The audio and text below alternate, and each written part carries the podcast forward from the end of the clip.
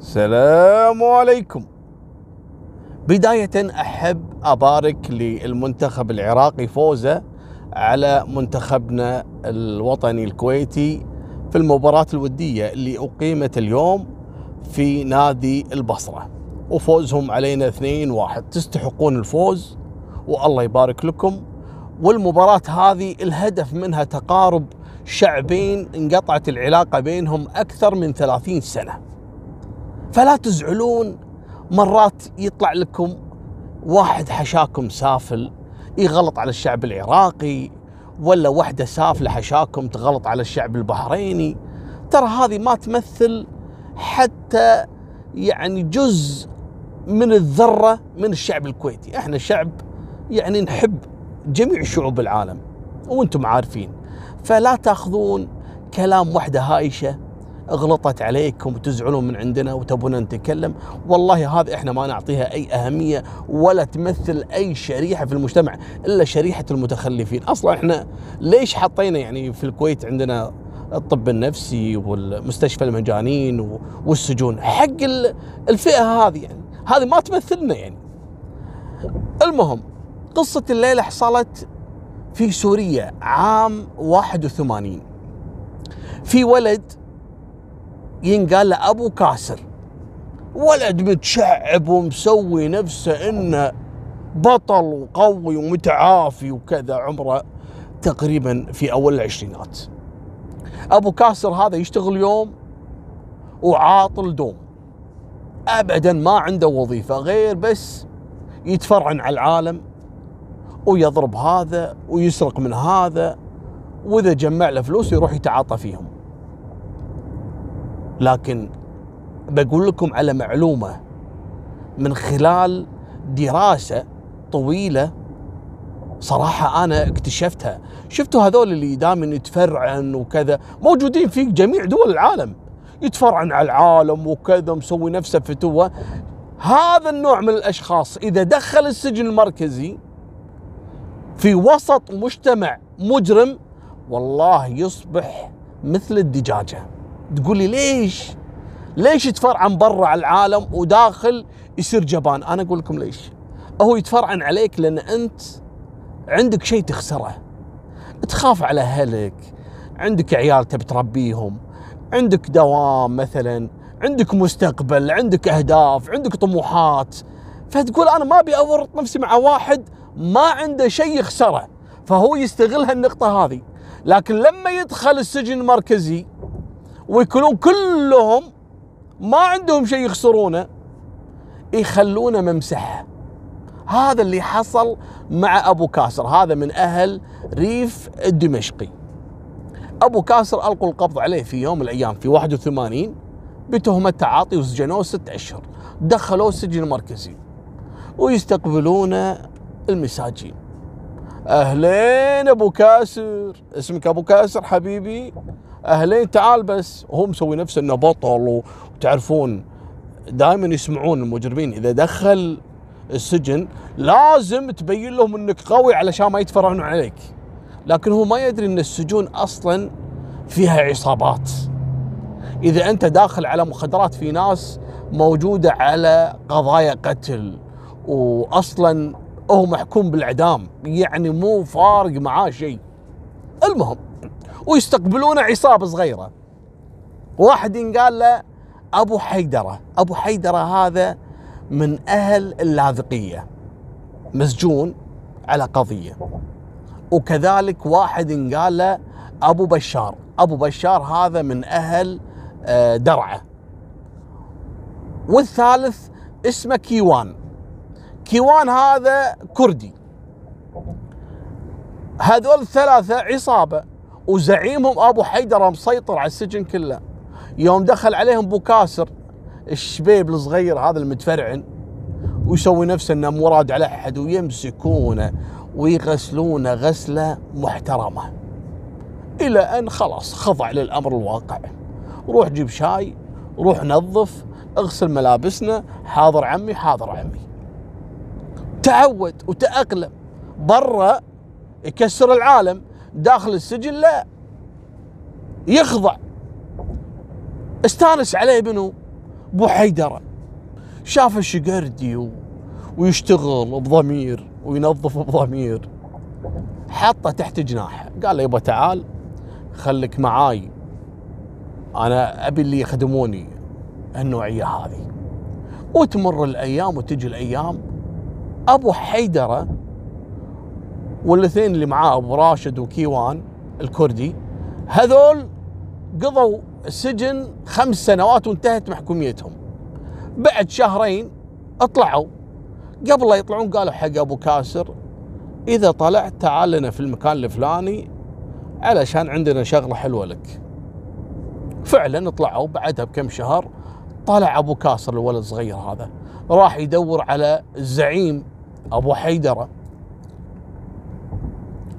التقى فيه، قال ابو حيدره احنا مشكلين مجموعه عصابه وعندنا خطط وعندنا كذا ونبيك تشتغل معانا. قال ابد ما عندي مشكله. وفعلا بلشوا سرقات اختطاف وياخذون فديه على الخفيف، يمسكون سياح، يكسرون محلات، وشوي شوي قاموا يبيعون المخدرات وتطورت معاهم العمليه. قالوا بما ان شغلنا صار الحين محترف وصار عندنا زباين نبي غطاء امني.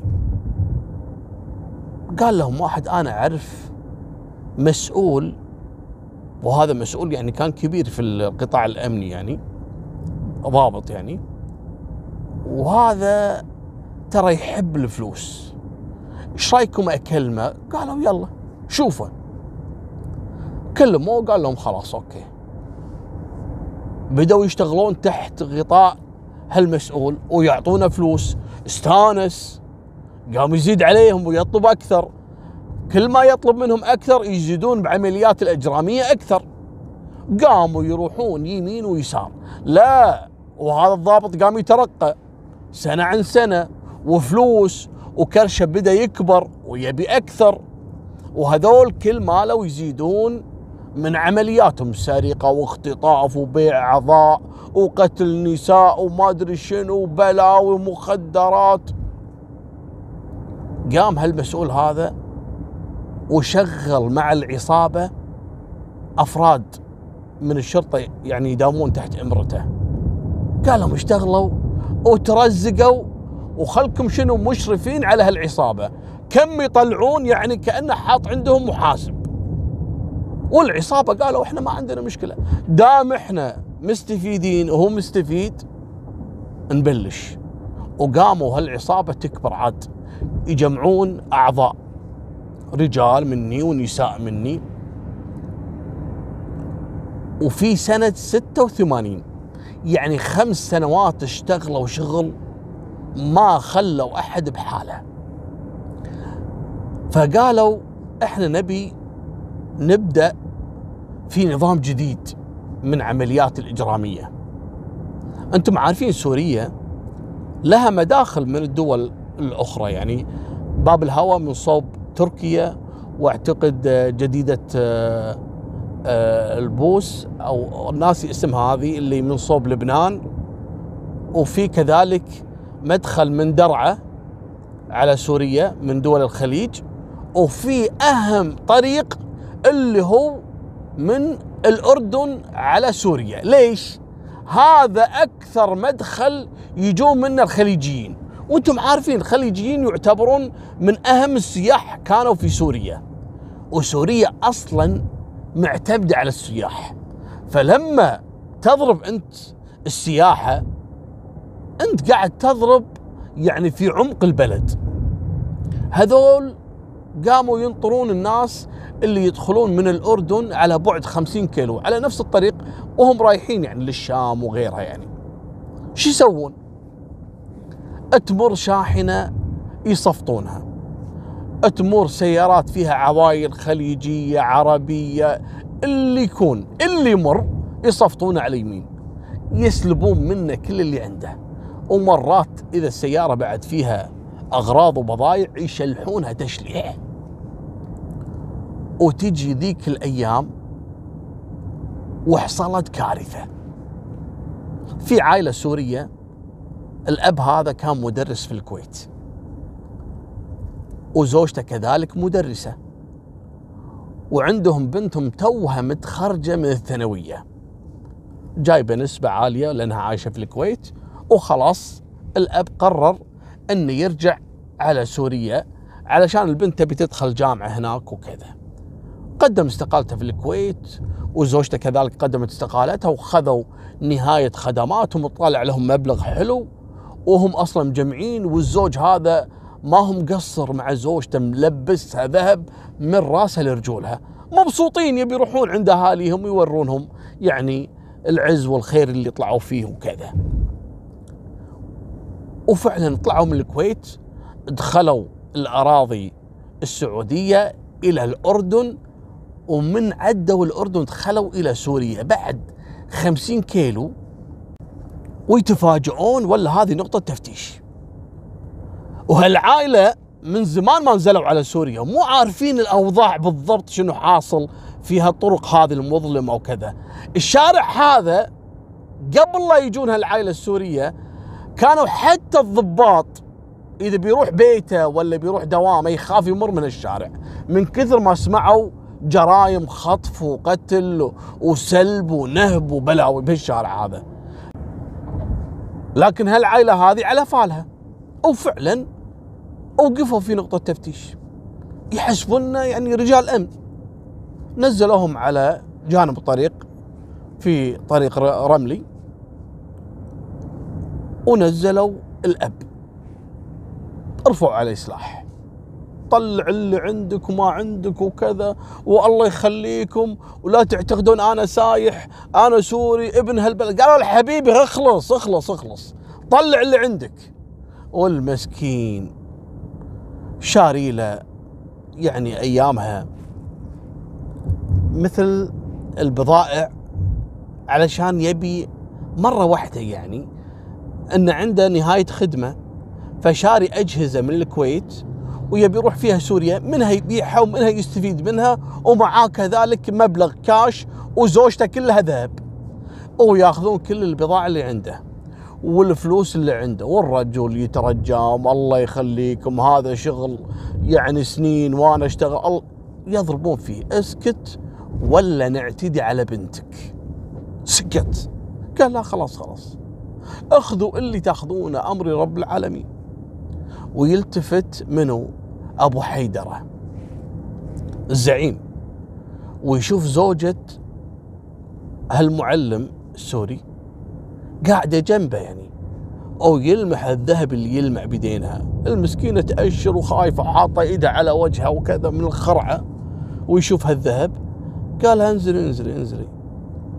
يوم نزلت ولا خواتم ومضاعد وسلسال ذهب يشاور واحد من اللي عنده قال حبيبي هذول لازم تخلص منهم. لا لا خلاص تخلص منهم، خلنا ناخذ السيارة، هذا عنده سيارة جديدة والذهب وكل شيء كل شيء خلنا ناخذه. وبالفعل قام واحد فيهم وطلع السلاح من نوع الرشاش هذا، ويرش الأب والأم وياخذ كل الذهب اللي عنده. تقول زين، تقول وين البنت؟ البنت خذاها أبو كاسر الله لا يعطيه العافية، وراح اعتدى عليها في أحد السيارات لهالعصابة هذه.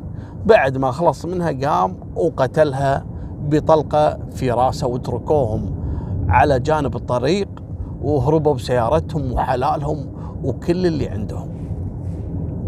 طبعا هالقصة هذه أثارت الرأي العام في سوريا. عائلة أم وأب وبنتهم، والبنت توها متخرجة، وهذا معلم وزوجته معلمة، ويقتلون أول ما يدخلون سوريا. أجل السائح شو يقول إذا هذا ولد البلد صار في كذي؟ كبر الموضوع.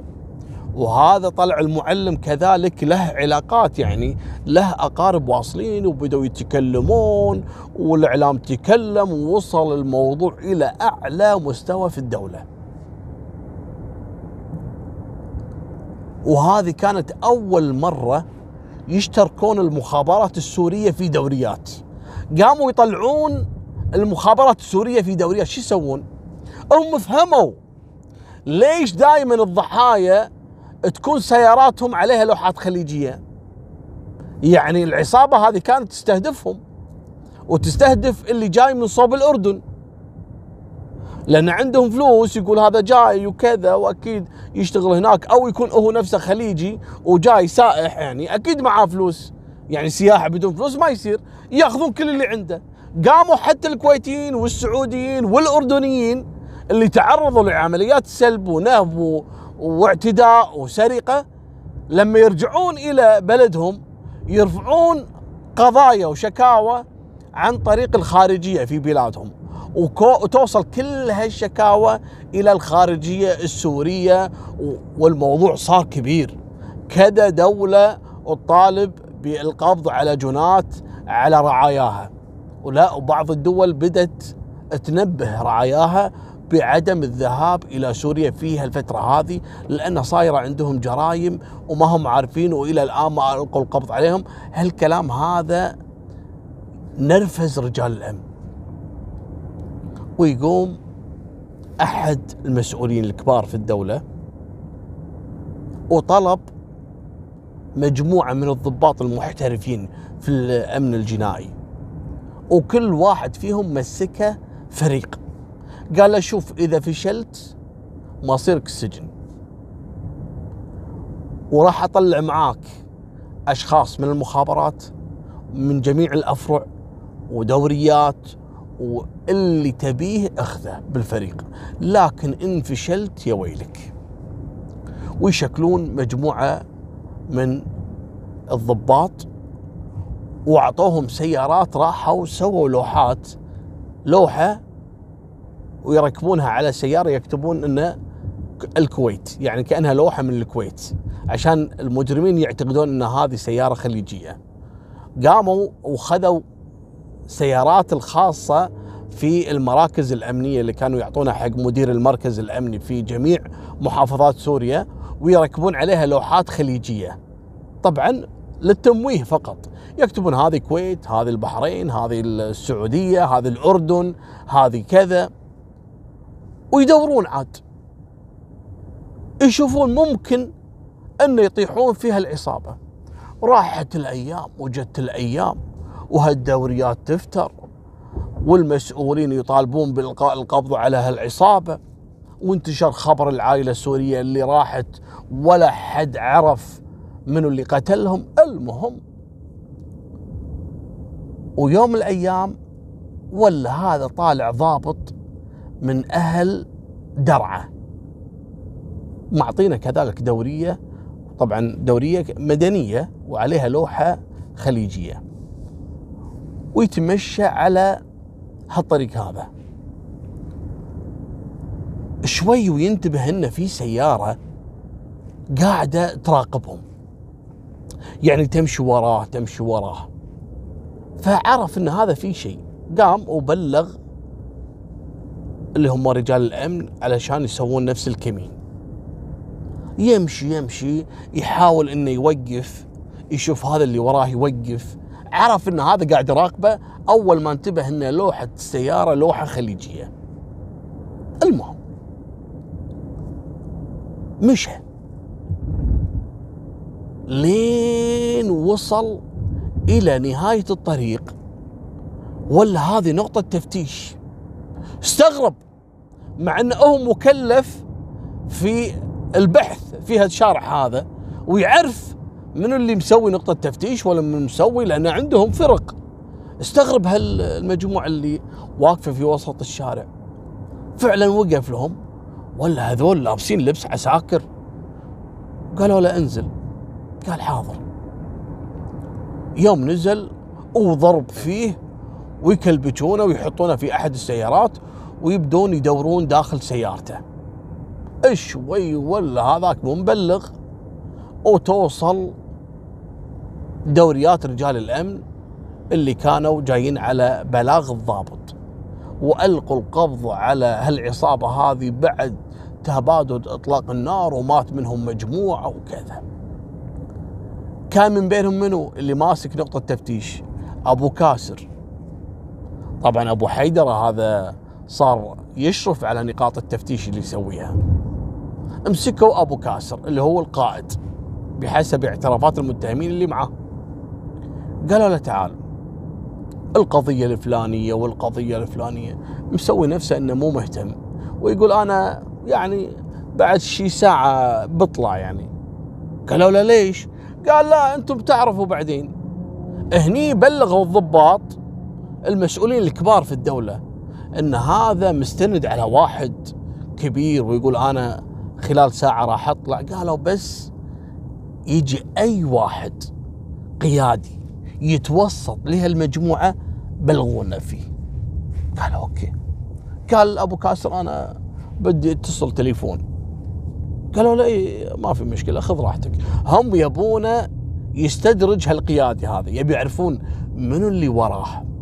وفعلا يتصل على ابو حيدرة. قال ابو حيدرة ان شاء الله هلا شوي وبظبطك.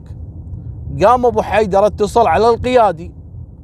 قام القيادي واتصل على مركز الشرطة. طبعا أبو كاسر ما قال لهم أن هذول ضباط وفرقة وكذا، لا قال لهم أنا موجود في المركز الفلاني وطلعوني يعني. وهم فاهمين العملية كل مرة يعني إذا تم ضبطه أو تم الاشتباه فيه يتدخل المسؤول الرفيع هذا اللي كان يحميهم وياخذ منهم الأتاوات. المهم قام هالمسؤول هذا واتصل على المركز. شو مين ماسك المركز؟ معك الضابط يعني رتبة كبيرة فلان الفلاني. قال أهلين سيدي وكذا. قال في عندك واحد اسمه أبو كاسر. قال خليه يمشي. قال حاضر سيدي بس ممكن تبعت لي حد يعني من عندك يعني عشان تأكد أنه أنت فلان، لأن أنت تتصل على المكتب أنا ما بعرف يعني. إذا يجي أي واحد من الأفراد اللي عندك عشان تأكد. قال لا أوكي. وفعلا يقوم هالمسؤول ويرسل واحد من رجال الأمن اللي يشتغلون عنده. قال روح حق المركز الفلاني وأكد لهم أن أنا اللي أرسلتك. أول ما جاءوا يلقون القبض عليه. من اللي أرسل؟ قال مديري فلان فلان الفلاني. بلغوا السلطات الأمنية ووصل الموضوع لفوق، عرفوا أن هذا ورا الموضوع، ألقوا القبض على القيادي. ومع التحقيق مع أبو كاسر أرشدهم إلى أبو حيدرة والثاني أبو راشد والثالث الكردي، وصارت المجموعة كلهم عندهم. المهم قاعد يسولفون معاهم ويحققون. تبون الصدمة؟ اكتشفوا من خلال الاعترافات اللي صارت إن مرتكبين أكثر من 100 جريمة. عدد أفراد طبعا أكثر من 100 جريمة قتل. أما الجرائم العادية السرقة والنهب والكذا بالآلاف، لا تسولف هذه. أما عدد أفرادهم هني كانت الكارثة. 150 رجال و50 امرأة. انصدموا رجال الأمن لما بدأوا حملة الاعتقالات وسحبوا هالمتهمين. يبي يعرفون 150 رجل و50 امرأة هذول شو يسوون؟ طلعوا شو يسوون ال50 امرأة أو شيء؟ هذول الله يسلمكم يوزعونهم على الشوارع وكل وحدة تكشخ وكذا.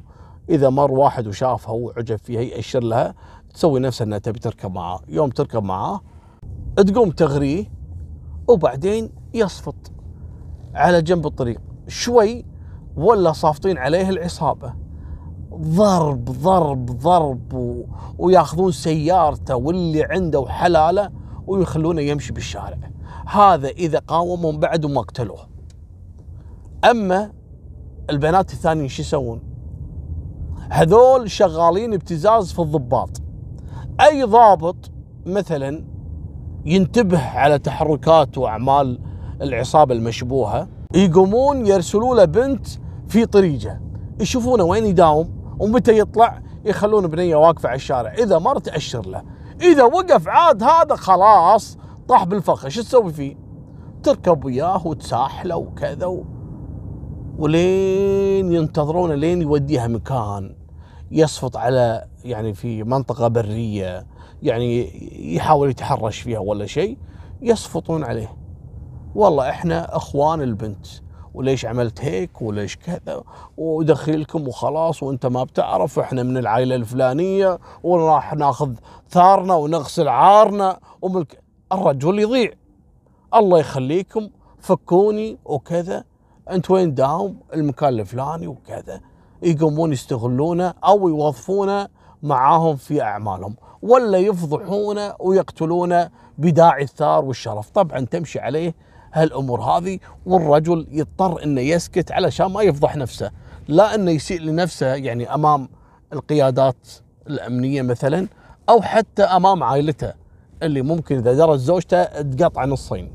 مالكم بالطويله بعد ما القوا القبض على القيادي الكبير وعلى ابو كاسر وعلى ابو حيدره وابو راشد والثاني كيوان الكردي تم الحكم عليهم بالاعدام.